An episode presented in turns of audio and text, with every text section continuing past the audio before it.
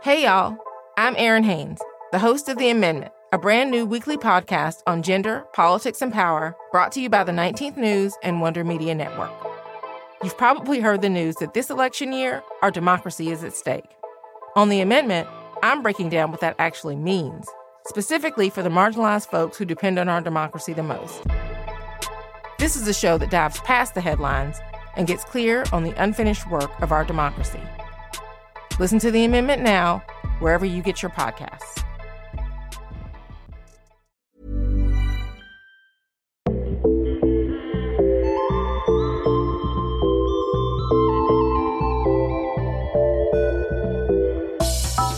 Hey there, it's Imara. Welcome to the Translash Podcast, a show where we tell trans stories to save trans lives.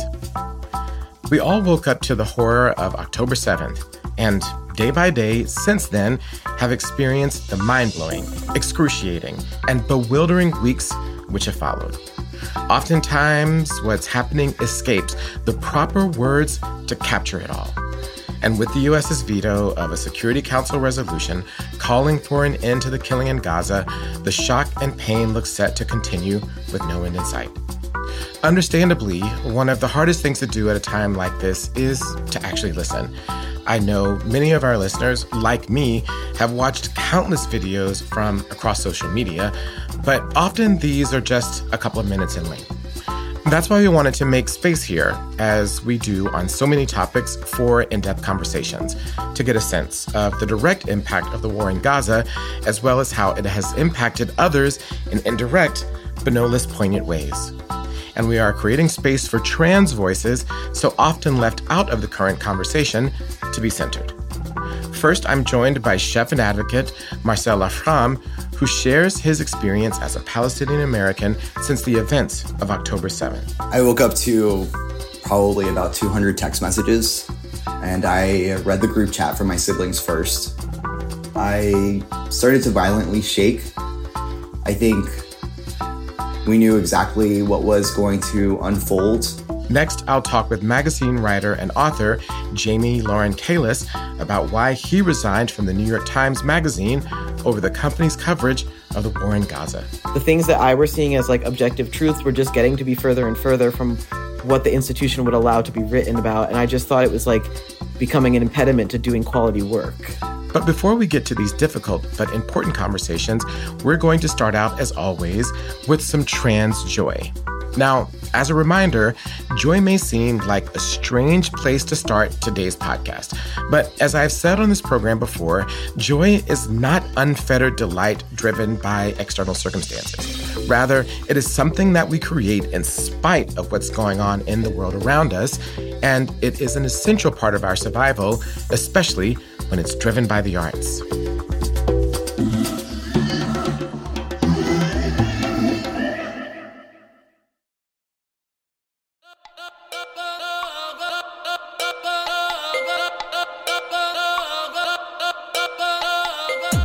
Poetry can be a powerful source of comfort and meaning.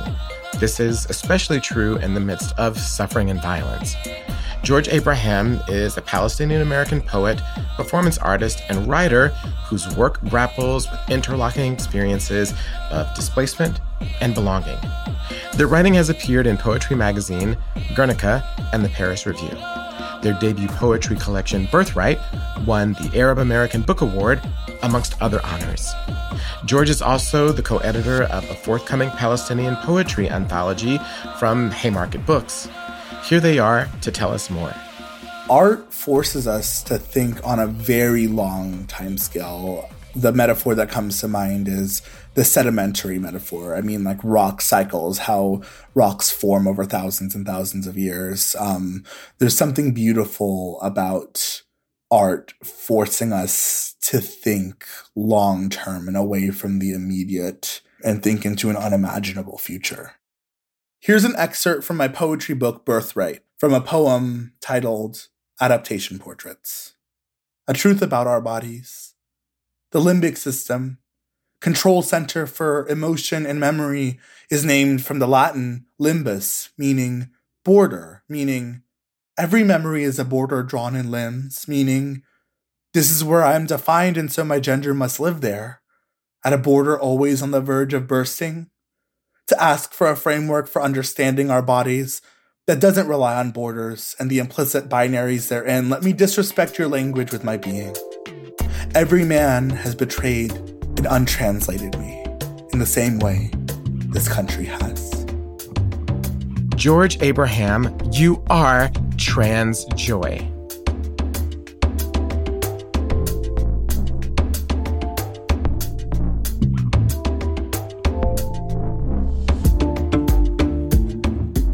I'm grateful to be chatting today with Palestinian, Arab, and Assyrian American chef and advocate Marcelle Afram.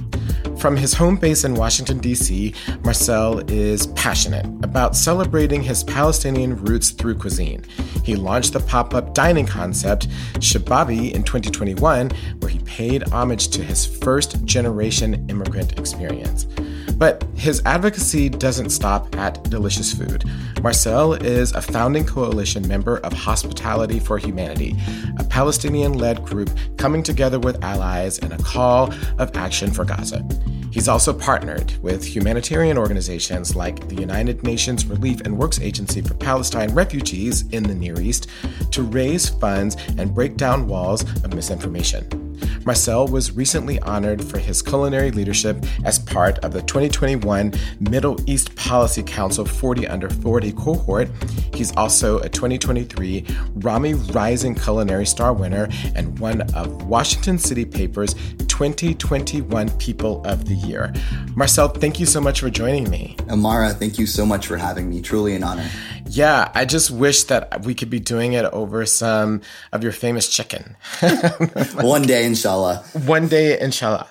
So I just think, you know, it's really important at moments like this to realize beyond the headlines the impact of everything that's going on on actual people.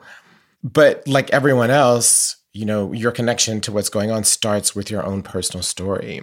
And so I'm wondering if you can tell us about the first time you realized that you were Palestinian and that that had an ethnic identity. And the reason why I think about that is that people often talk about that there was a first time that they realized they had a quote ethnic close quote identity that for them what was different for other people was just natural for them and then there was some point in the world where they realized that they were something other than what everyone else was. And I'm wondering for you what that was or when it was. Uh, this is such a beautiful question, honestly. And what a way to phrase it. I uh, grew up very close to my paternal grandfather. My parents uh, worked almost all the time when I was younger, so he helped raise me. And he talked about the homeland all of the time. And I really just was so mesmerized by his stories of Palestine. And so I understood from a very young age these Palestinian roots.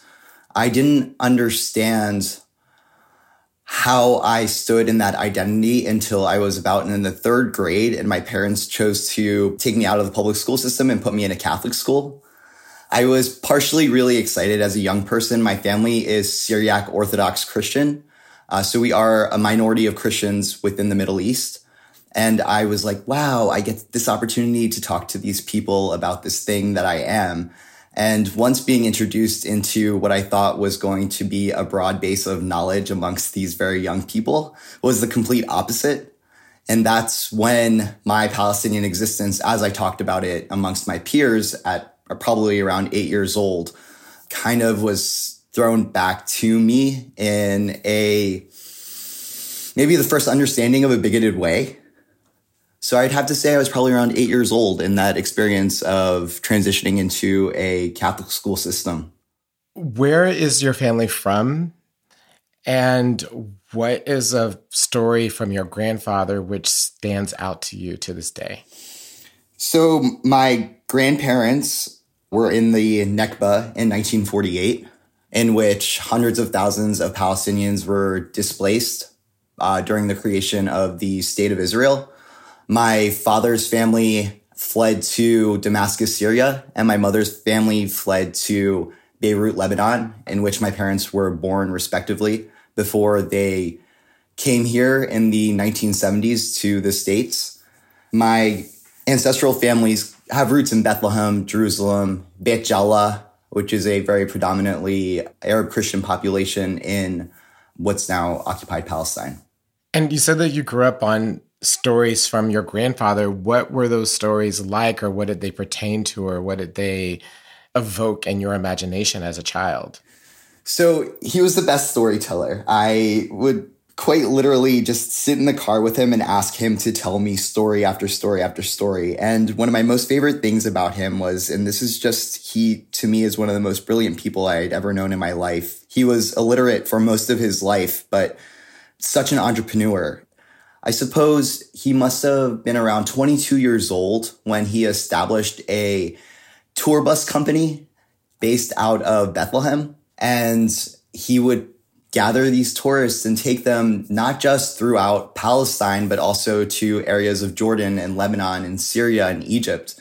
And the story that's my most favorite, which actually inspired Shababi, the concept, is he would tell me about, you know, his most prideful moment outside of taking people to these historical sites in this beautiful, vast land was having them stop at these roadside chicken zarb which are essentially barbecue pits that are made out of oil cans that people would makeshift these oil cans and put grates in them with charcoal on the bottom and roast these chickens. And he would take his people on tour with him to these pit stops and that's what he would feed them. And honestly, he compared every chicken for the rest of his life you know, until almost 60 years later, until he passed to those chickens from the Zarb stands uh, on the roadsides of Palestine.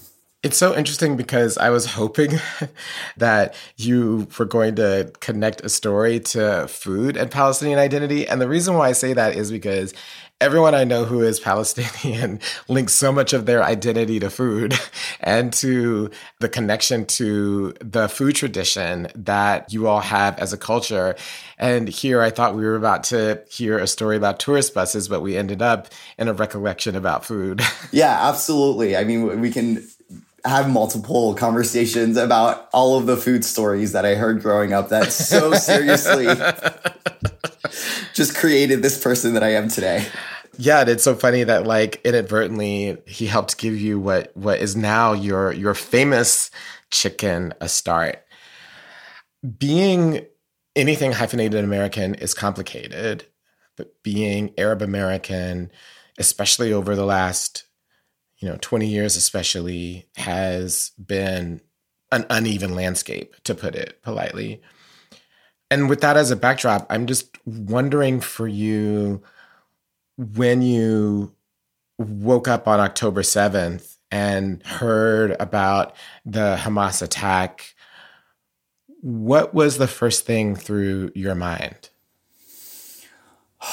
i woke up to probably about 200 text messages and I read the group chat from my siblings first. I started to violently shake. I think we knew exactly what was going to unfold. It was a feeling that was very reminiscent to understanding the consequences of 9 11 before they took place. We just kind of felt it in my bones. You know, nobody had to explain it to me. I was, I mean, just to go back on that 9 11 bit a bit. I was a senior in high school when that happened, sitting there watching it unfold on TV in my morning classes.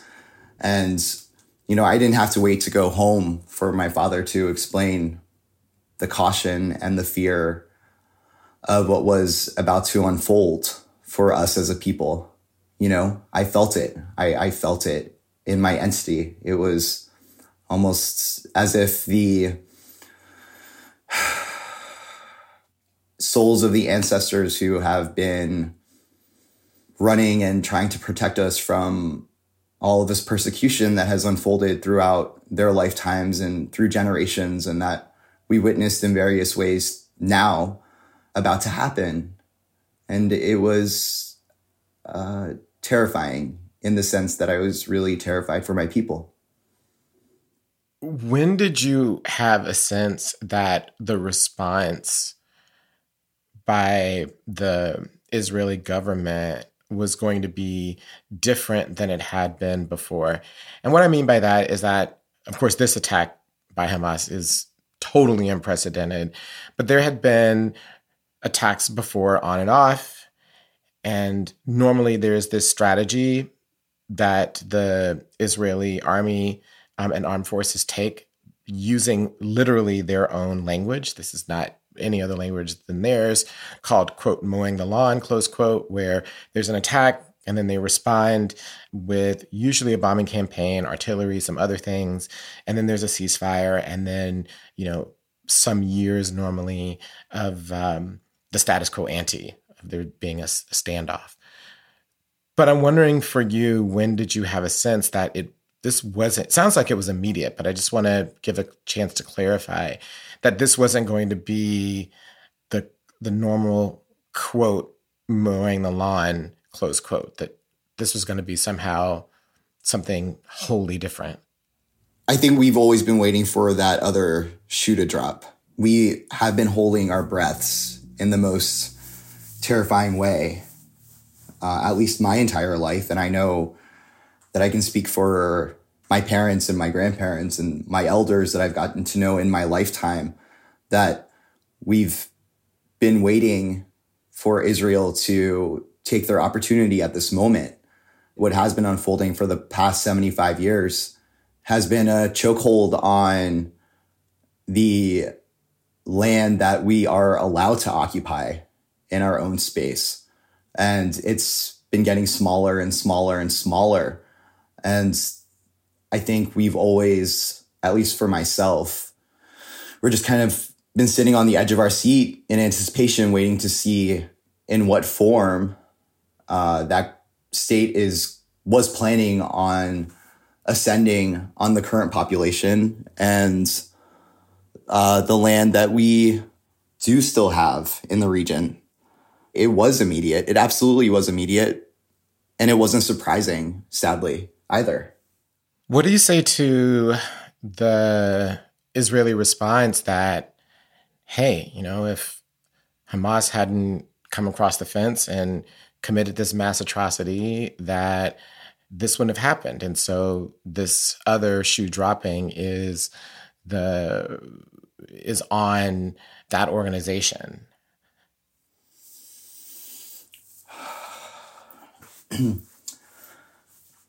to say that the field is even is feeding into the propaganda machine that has had a monopoly on uh, the worldview and the worldview of the autonomy of the Palestinian people. The Palestinian people have been subjugated to relentless mass murder, you know, cut off of essential resources for decades. You know, we're talking about almost 100 years of people who have been living in an apartheid oppressive regime. And to say that people within living under those conditions aren't going to try to find a way to release themselves of that chokehold is an ignorant sentiment and in a lot of ways setting them up for their own failure. I would say that to say that this is a direct retaliation specifically for the events that occurred on October 7th would be short sighted without understanding that many of the people for the past 17 years in Gaza alone have seen five vicious bombardments by the Israeli government. I think that there is a bigger picture here and not necessarily a complicated one either, in which people who have their resources cut off, who don't have access, who don't have autonomy, who don't have self determination, who don't have an understanding of what their daily life is going to look like because it's controlled by a government that is not willing to give them basic resources of life. Those things are really important to understand because ultimately people are going to want to fight for their freedom. When did you have a sense that once you understood that this response was going to be different, that you had to step up your advocacy for Palestinian Americans? When did you decide or know, okay, we're going to have to be doing something different in terms of protesting, in terms of speaking out, in terms of however you saw it?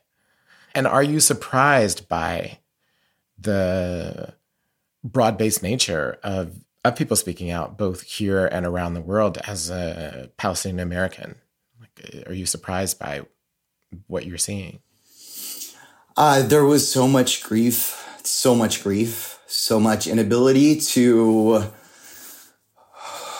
sleep, to do the daily routines, to function, to eat.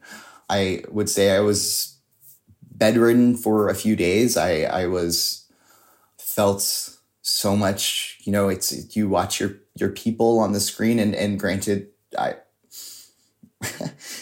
I, I, I, I imagine that I would feel this way, and I do feel this way whenever I see people suffering in general, right? So it's not, but especially when you see yourself and your own people and your history and your land being demolished.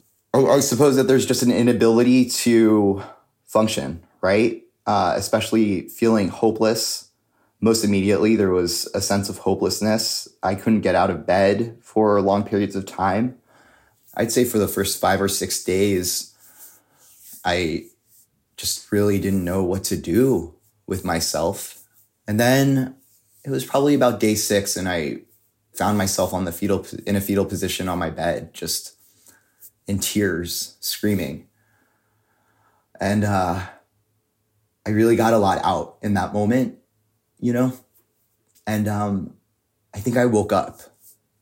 Something just came over me.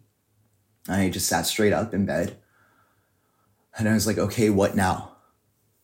And coincidentally, and I don't know if this is specific maybe to stages of grief, right?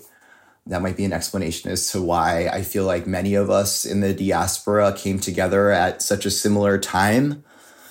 Uh, I started reaching out immediately about uh, what we can be doing from an actionable perspective. And the most obvious thing for me in the moment was to connect to my colleagues in the culinary industry, in the food world. And we started having some really real conversations. And within those conversations, other people started to join who are allies. And, you know, within our assembling of this coalition, Hospitality for Humanity, which really was the first action that I kind of jumped into alongside Reem Assil and Omar Anani, who are also Palestinian chefs leading this coalition here in the States. We started to see this greater movement rise amongst the people internationally, right? Just as you mentioned. And I think that as we've seen other movements that have fought apartheid regimes, right? Like in South Africa, we've seen a lot of people just outraged by the atrocity first and foremost, but I think a lot of us are outraged by this tool of capitalism and money and power that controls this world that all of us function under and is utilized to mass murder people, to keep people oppressed in so many natures. And I think that there's a connection to our collective liberation. And I believe that many are joining this allyship in the call for freedom in Palestine because it it requires everybody for all of our freedom. One of the places where the conversation about what's happening is most ferocious is online. It's become almost an information battlefront in and of itself to use that word, of course, not equivalent to the actual one, but one where there is a lot of attacks and violent talk and a whole host of things that have been taking place since October 7th. And one of the things that we, of course, have seen is that anyone who's LGBTQ, but in your case, people who are trans, who speak up who speak up on behalf of the Palestinian people, one of the attacks that comes across is, well, why are you saying anything anyway? Because if you were in the region, if you were born there, then you wouldn't have been allowed to exist. You would have been killed or you would have been fill in the blank as a way to shut down and dismiss the conversation. And I'm wondering how you experience that and what your thought is. I mean, one, your very existence underscores the fact that there are Palestinian trans people. Of course. uh, just as a point of fact, yeah. just as a point of fact. But this particular, you know, charge that's used to, you know, block any further conversation and how you just take that. Like, why you, you shouldn't say anything anyway, because you wouldn't be allowed to exist if the state that you want for your people was, you know, allowed, fostered, whatever you want to say, uh, to come into existence.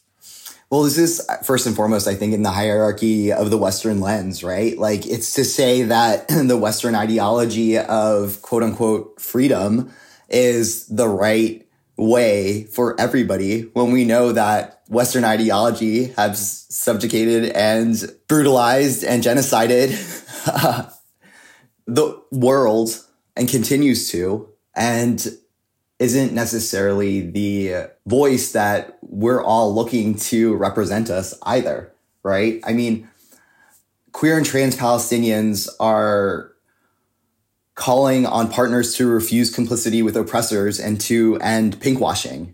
You know, we must reject colonial violence in all its forms. There's no pride in genocide as we see this slogan in our queer, trans, Arab spaces being lifted up there's needs to be an opportunity for the Palestinian people to have self-determination so that those of us from marginalized communities within that community can fight for our own cause. You know, Israel regularly tries to rebrand itself as queer friendly in an effort to whitewash its ongoing violence against Palestinians. You know, they, they have a name for this campaign. It's called Brand Israel. It intentionally markets Israel as a gay friendly country and tourism destination. I mean, it's not only harmful to Palestinians, it's disingenuous and false. You know, for instance, LGBTQ plus marriages aren't even legal in Israel. On that note, it's, you know, the United States isn't the safest place for transgender people either. We've seen the atrocities happening towards the trans community this year alone, you know, in the unfolding of what almost 500 bills that have been proposed in Congress the United States is attacking transgender youth, children, children, you know, in this country, there isn't autonomy. I think that it is a propaganda tool. Resisting transphobia and homophobia re- means resisting colonialism and solidarity with indigenous peoples. You know, Marsha P. Johnson said it best, probably. You know, no pride for some of us without liberation for all of us. Yeah, just to clarify, I think it's 500 bills proposed across the, all of the state legislatures, but the point stands. Right. Uh, we have new emerging bills in Congress, uh, particularly next year, which will be interesting to watch. Lastly, I'm wondering for you, how do you continue to get out of bed? What is the joy or the hope that you hold on to this moment? And people who hear me use that word might think it's strange, but I think that you know anyone who knows anything about Palestinian culture, Arab culture writ large, is that you know even in the face of tremendous difficulty, there is still a celebration of life, right? Of music, of food, of so many things. So there has to be something that is inspiring you, despite the loss that you and everyone that you know has experienced and continues to experience. And I'm wondering what that is my grandfather, to go back to him for a second, uh, ingrains a phrase in me since I was very, very young. And in Arabic, it's makul elbi, and it means simply translated with all my heart. And his intention when he really instilled this phrase on me was that as a people, as individuals within our village, we must do everything with all of our heart. My ancestors, my elders, our people in the homeland who are currently getting massacred, the fire for life that you still see in them, the resounding hope that they have is certainly unprecedented. I, I think that so many people are being impacted by watching these horrors, you know, that we can sit here and just watch in the palms of our hands and see the resilience of these people working as a community, as the Palestinian people working as a community to do everything that they can for each other and possibly the most horrific thing anyone could imagine for their lives. If the people in Gaza, if the people in the occupied West Bank can continue to stand up for each other, to fight for each other, to pick through the rubble, to hold one another up. It's our responsibility for humanity. It's our responsibility for the liberation of all to continue to do that in any way that they tell us to. And if that's to amplify the message, if that's to amplify the voice, if that's to create systems in which we can preserve, you know, for me specifically, the foodways of our people, then we all have a role to play in uplifting and upholding and preserving what our community is asking from us. And this pushes me through every day, this doing it with all of my heart doing it for the village, doing it for the community, that we're stronger when we work as this intertwined historical function of a people to uplift each other, to demand a ceasefire, to demand the things that need to immediately happen, and to make sure that we have the long term goal, which is autonomy and self determination on the periphery. And we're speaking about that as well. The greatest motivator is my people. And your family members who are in the West Bank, do they still wake up believing that they have to speak up in the guidance of your grandfather with all their heart? Uh, yes. yes, they do obviously we all know that there's consequences for existing as we are, right? Being Palestinian people, we are politicized, we are vilified, we are put into a corner just as we exist. So knowing that as we exist, whether we speak out or not, there's a chance that there is oppression that lies around that regardless. So yes, absolutely. You know, they're the people as a collective and the purpose of standing up together supersedes any fears that any family has. Well, Marcelle, thank you so much for joining us during a totally unimaginably excruciating time for you and the people that you love and you care about I think I speak for everyone that we hope that the terrible violence ends as quickly as possible and that everyone is able to live in peace and dignity that all human beings deserve. Absolutely. Thank you so much for having me. Truly such such an honor. Thank you so much. That was Marcelle Afram chef, and advocate.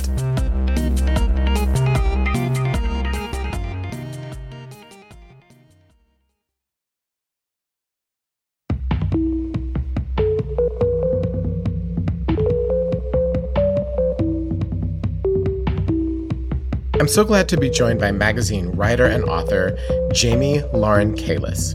You may have come across Jamie's whip smart writing in publications like The New Yorker, Eater, and Vox. He was formerly a contributing writer at the New York Times Magazine, where he profiled Adam Sandler, explored the world of ASMR, and looked into the complications of phalloplasty for trans men.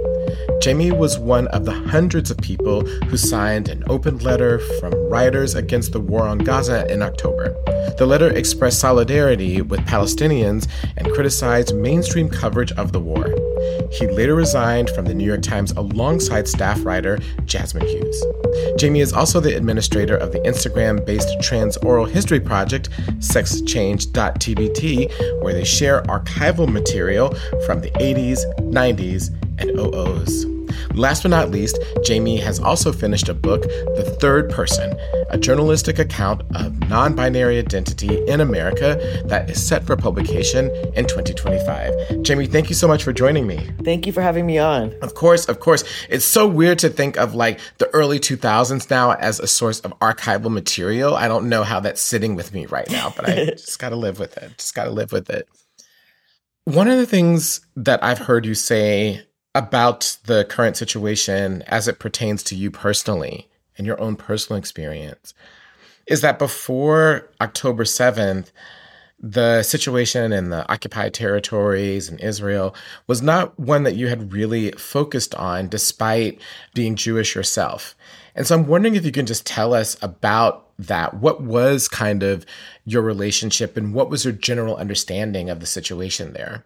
I mean, prior to October 7th, I had thought about it quite a bit, but it was a long process of kind of moving from being a kid growing up in Pennsylvania in a relatively Zionist temple to the place where I was maybe two, three years ago, which is like on, on the side of Palestinian liberation. Like if you grow up in America in Jewish institutions, like there's just an extremely high likelihood that a lot of different touch points in your whole education are going to be extremely Zionist, right? So like I went to a summer camp that wasn't like an explicitly Jewish summer camp or like a strongly Zionist summer camp, but it was just kind of in the air, right? Like you go to Israel, part of being Jewish is is visiting Israel and supporting Israel. I had a bat mitzvah. People plant trees in Israel. There's all these things leading up to like uh, when I was 18 years old, I went on birthright, right? So these things that are sort of operating in the background of your life to sort of normalize this situation in which millions of people are being kept in an open air prison. And when you're young, it's like you're sort of discouraged from thinking about it, right? Because like everyone says it's complicated, it's difficult. So for me, like when that began to fall apart, like I probably made it to 19 years old. I went on birthright the summer after I graduated high school. And I got to college and like my parents are smart people, but they're not like intellectuals. They're not like huge readers about history. So it wasn't really something we had ever talked about. And I met a friend whose dad was a professor at Yale. And to me, that like seemed extremely fancy. Like I went to their house, they had the New Yorker lying around. To me, it was like the most highbrow thing. And I was like, wow, like I have access to this person who's like ostensibly like a really smart person, right?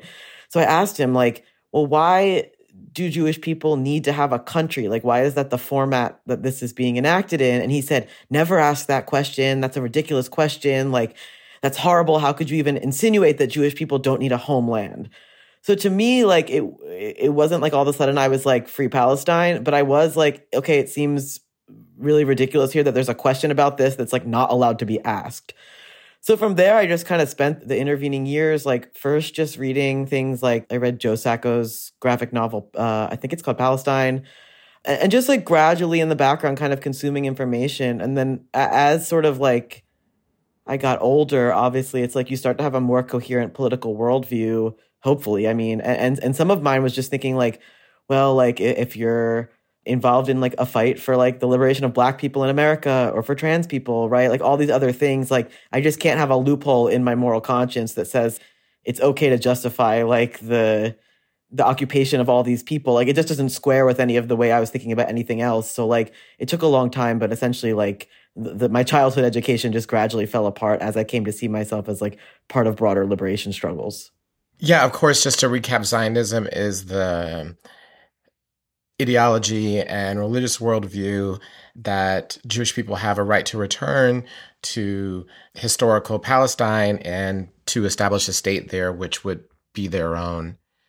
One of the things that's really interesting in what you just said is reminding me of something that I've heard recently, which is many people such as Amy Schumer or Julianna Margulies, prominent uh, Jewish actors in America, have said that actually their support for Black Lives Matter is a painful point for them in this moment because they're saying, oh, there are lots of people of color who are not supportive of us in our hour of need.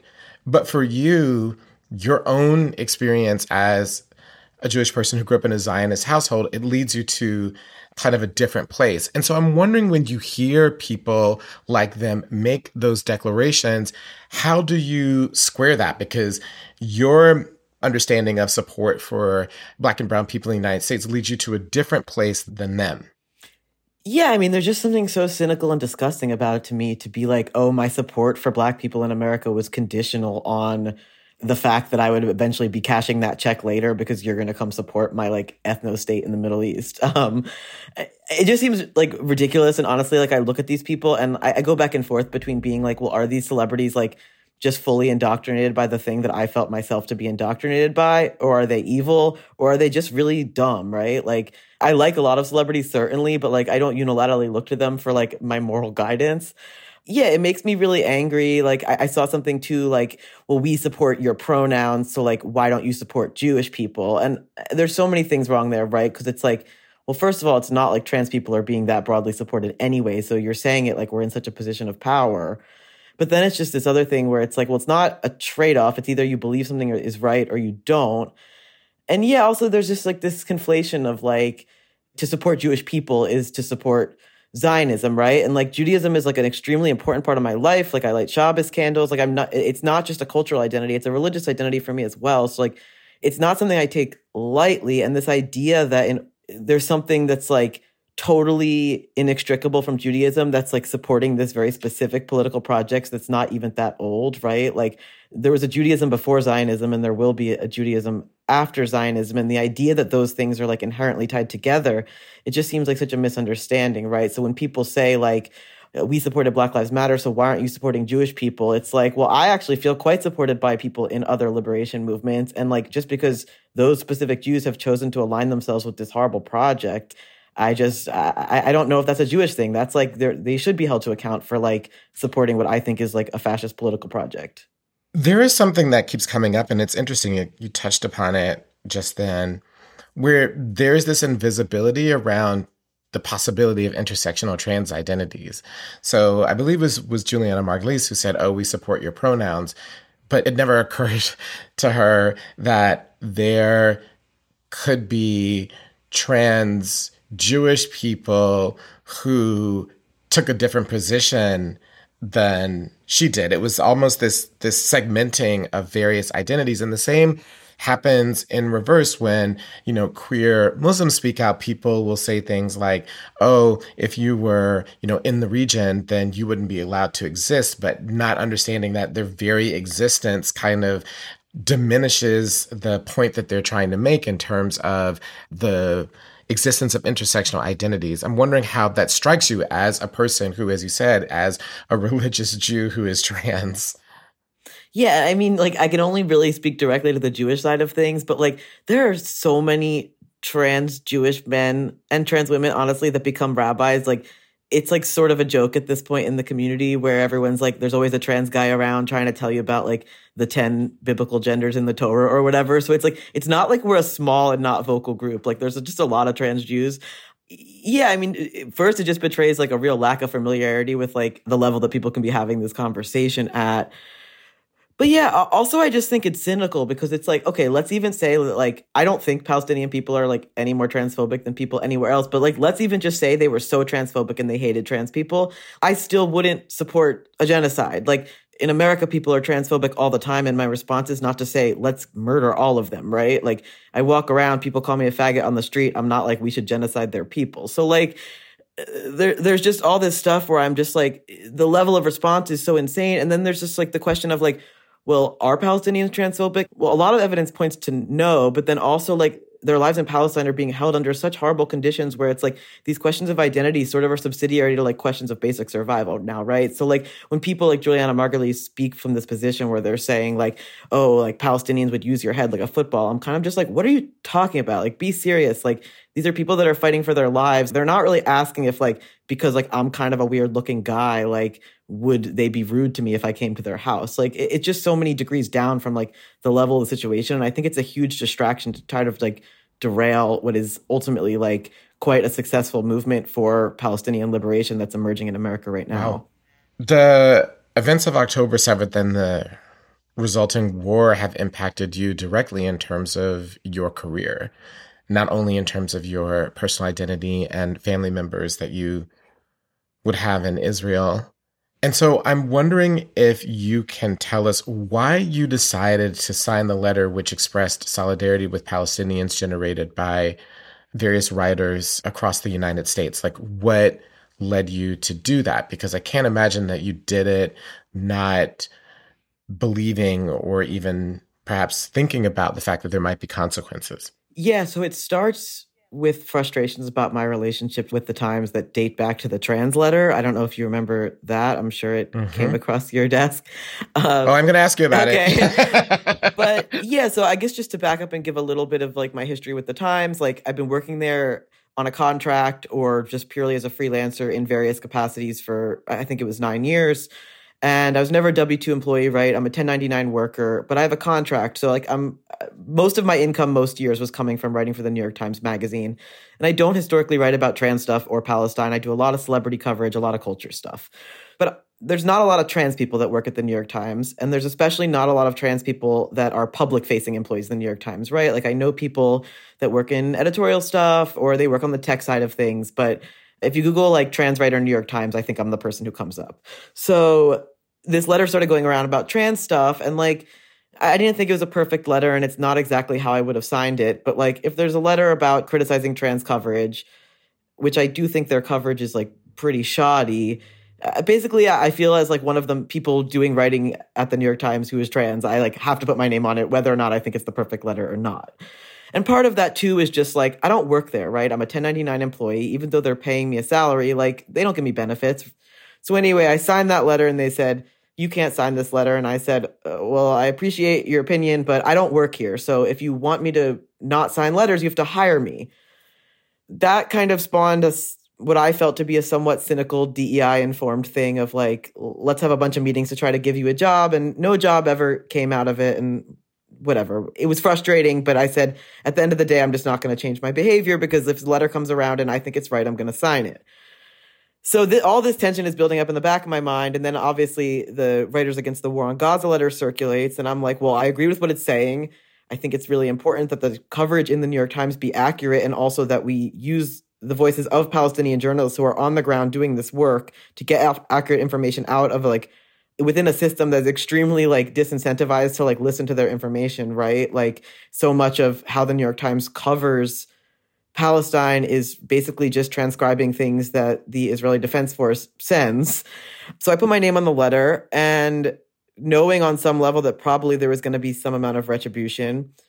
And then a couple days later, Jasmine Hughes and I went to speak to a class at Columbia University and we spent a lot of times complaining about just like how frustrating it is to work for the New York Times and have to answer for the sort of what is becoming low quality journalism, whether it's on like the issue of Palestine or trans stuff or the Tom Cotton letter that went around a few years ago against uh, the 2020 protests. So all these things were just kind of like becoming a headache. And I left the talk and I was just like, why do I work here? Like, I'm not getting healthcare benefits.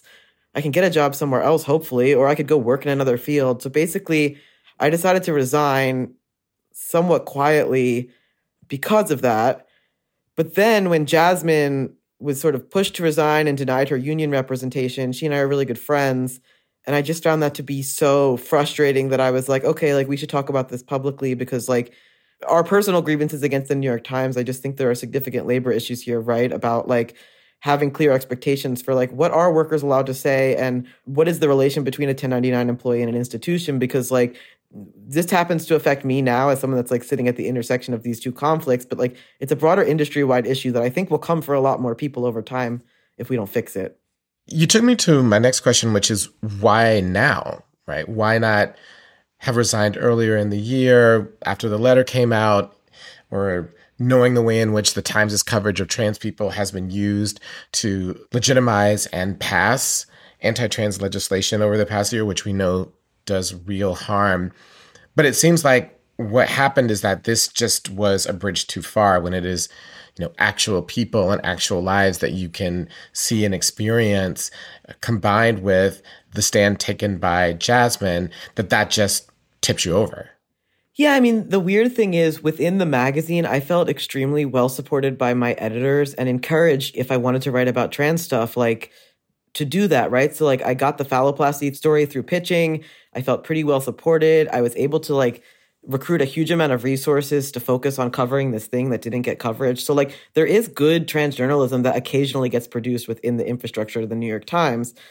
There's just all this other horrible journalism that also gets put out. I think the fact that I wasn't willing to leave over the trans stuff was a little bit like, oh, I actually am like able to take the resources of this institution and put them towards things that I'm interested in or like journalism that I think should be done then as soon as I started writing a book, like I'm working on a book about trans people, right? So it, part of it is just that like when I started calling people on the phone to interview them, the reputation of the New York Times in the eyes of trans people has become so low that I'd have to justify at the beginning of every single phone call, like, why should I, as a trans person, want to talk to someone that works at the New York Times? And like, I could usually make my case of like, well, like, not just that I'm another trans person, because like, I don't think we all have to automatically trust each other, but I also think the coverage is bad. And at some point, I think just like the Palestine letter, b- besides just signing it because it was right, like the the thing of just feeling like your own line of sort of like, well, what is the baseline? Like, what is the objective position? I started to lose the ability to like interpolate the New York Times was thinking about it, right? Like the things that I were seeing as like objective truths were just getting to be further and further from what the institution would allow to be written about. And I just thought it was like becoming an impediment to doing quality work. What's been the response since you have resigned? What's been the response of your colleagues? What's been the response of other people that you know? And what's been most unexpected? Yeah, so I, I haven't been surprised by the huge amount of support and inquiries I've got from other journalists who are currently working at the Times saying, here's all these reasons why I feel really trapped here and unsupportive, right? Muslim employees, people that cover conflict in the Middle East, other queer people, people that are working in the institution and like for whatever reason can't leave at the moment, but ultimately would like to. I feel really fortunate that I'm also working on a book. So like I have a little bit of money to leave my job right now, right? But like not everyone can turn on a dime and like take some kind of stance against the place they work because like they got to pay the bills.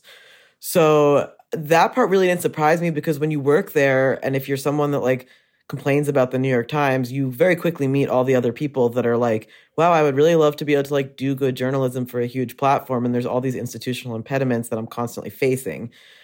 E- even though there's like so much horrible journalism and so much just just all the framing of the way that the plight of the Palestinian people is being covered is so low quality. But I've been really heartened by the way that like people that work in the media have come together around this and things like Writers Against the War on Gaza or the work being done by the National Writers Union and sort of like the inter-industry solidarity with people working in academia, right? Like though the Zionist side of things is fairly well organized, I think what we're seeing now is like the labor organizing that has happened in media over maybe the past five years, it's really starting to pay off because now there's an infrastructure for people when they have widespread problems with the industry to come together and not just be like a single isolated voice complaining, but be like, oh, wow, we're workers and we actually have power here. So that's been really heartening.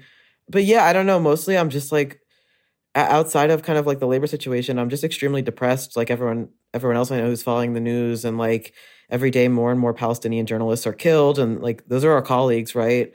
not to like foreground journalists as more important than anyone else, but like it's sort of the most direct point of contact I have with the with sort of like wow, like someone that's doing the same work as me over there is being killed for it. And it's just extremely depressing to think about. And then on top of that, just the whole idea that as a Jew, I'm in some way tied up or complicit in this. Like, it, it's just a horrible time to be alive. And I just, I don't know. It, it's really depressing.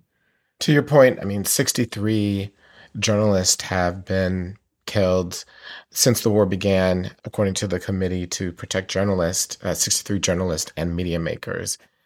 And I think that overall, because of this war, there have been one of the highest levels of recorded deaths and violence against journalists in any year on record.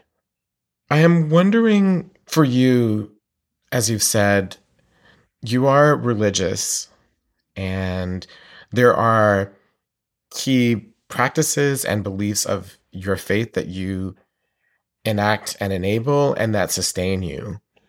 And I am wondering if you can just share with us either a key teaching or a key idea or a key ritual from Judaism which sustains you in this moment of feeling depressed and isolated and marginalized as a result of this. What from your religious teaching is sustaining you in this moment? I, I mean, at this moment, not a lot. Like I have a lot of anger at God. I think it's like when I think about sort of my personal relation to God on the day to day, it gets me through a lot of personal issues to say, like, I'm being taken care of in some way, or like there are things that are unknowable. But when it comes to like these situations in which you're so powerless, like, I can't say that I have anything. Like, I'm just like pretty fucking bummed out. I, think a lot about just like the fact that there was a Judaism before Zionism, right? And that like maybe not my great great grandparents, but other people's great great grandparents were like labor organizers or communists or in the Bund or whatever. There's all these different sort of Jews throughout history that like didn't see a Jewish state in the Middle East as the path to like Jewish integration in society or the protection of the Jewish people or Jewish continuity or all these different things, right? Like there were moments in time in which this was not the inevitable way forward. And like there's a personal connection to it through Judaism, but like I feel much more invested in it as part of just like a person in the plight for global solidarity and just like as sort of my the mainstream Jewish community pushes anti-Zionist Jews further and further out, like it just becomes a lot easier to see yourself as part of like a, a global fight for liberation than it does to see yourself as part of the Jewish community. And like I hope that will change, right? Because like in all these spaces, there's tons and tons of Jews. I never experienced as an anti-Semitic place. I think there's like a bit of an overfixation on right, like with some of the stuff like Jewish Voice for Peace, or you have all these good, like explicitly Jewish organizations, but like it's not the stuff where I see myself in this fight because like so much of it depends on being able to mobilize like a certain vision of like white upper middle class Judaism as like the voice of moral clarity. And like I just don't think that's where we should be centering the fight around, though I'm happy for the work they've been doing in this movement. So like the tools of Judaism have failed me a bit in this moment. And like I have sort of the tools of solidarity. And I hope at some point there will be like a Judaism in the future that is like giving me tools to struggle with this, but it's just not where I'm at personally now. And and I'm not speaking on behalf of all Jews because I know there's a lot of people that have like their ritualistic practice is is bringing them through this, but mine is certainly not. One of the things that's said to dismiss Jews like you is that oh, you all are just confused, you're brainwashed, you are disconnected from your Judaism and Israel. And that's why you're not in support of the current war. And I'm wondering, what do you say to that? Because that's something that you hear often that, oh, Jews who don't support the war are, are somehow confused or brainwashed. Yeah, I think it's this double standard, right? Where like, when you're drawing the circle of who's Jewish enough to move to Israel, they're like, any Jew can come here. Like, this is the place for you. It's your birthright to colonize this land. But then all of a sudden, when I have opinions about it, it's like, actually, your Jewish status is conditional and you're not Jewish enough. And it's funny because, like, I've talked to other Jews who feel this way. And like I had a conversation with someone, a relative the other day, and I said, Well, I do believe in God, and like that's a big part of my Judaism. And he said, Well, how could you believe in God at a time like this when Jews are being killed in Israel, right? And and he sees almost support for Israel as more important to Judaism than belief in God, which is sort of the the core thing of all these quote unquote Abrahamic religions, right? Like it's about how believing in one God, or I don't know. It's like there's all these different things like what makes someone a Jew. But like to me, it just seems totally absurd to be like the thing that is the most important about Judaism is supporting Israel and actually like belief in God is the thing that is optional. And like I'm willing to concede that like belief in God might be optional, but I'm not willing to accept that belief in Israel is mandatory, right? Well, I know that this is quite clearly, as you say, a really wrenching time for you. And I just appreciate the time that you have given us today to discuss some really, really hard things. And as we're recording this, we are just beginning Hanukkah. And I just hope that somehow the light of Hanukkah finds you in this really, really dark moment. Thank you. And uh, thank you for taking the time to put together an episode on this. I'm really excited to listen to all the other people you have on. Thank you so much. That was author Jamie Lauren Keiles. Thank you for joining me on the Translash podcast. Now listen all the way through to the end of the show for something extra. If you like what you heard, please go to Apple Podcasts to rate and review us. You can listen to Translash wherever you get your podcasts. Check us out on the web at translash.org to sign up for our weekly newsletter. Follow us on X and Instagram at Translash Media, like us on Facebook, and tell your friends and family. The Translash podcast is produced by Translash Media. The Translash team includes Oliver-Ash Kleine and Aubrey Calaway. Xander Adams is a contributing producer to the show and our sound engineer. Brennen Beckwith is our social media producer, and digital strategy is handled by Daniela Capistrano. The music you heard was composed by Ben Draghi and also courtesy of ZZK Records. The Translash podcast is made possible by the support of foundations and listeners like you.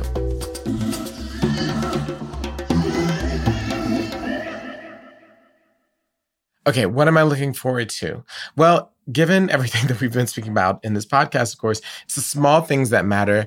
So I am looking forward to getting my Christmas nails done.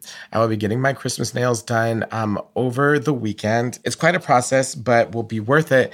And I'll be sure to post pictures on my Instagram stories. But Christmas nails, that's what I got.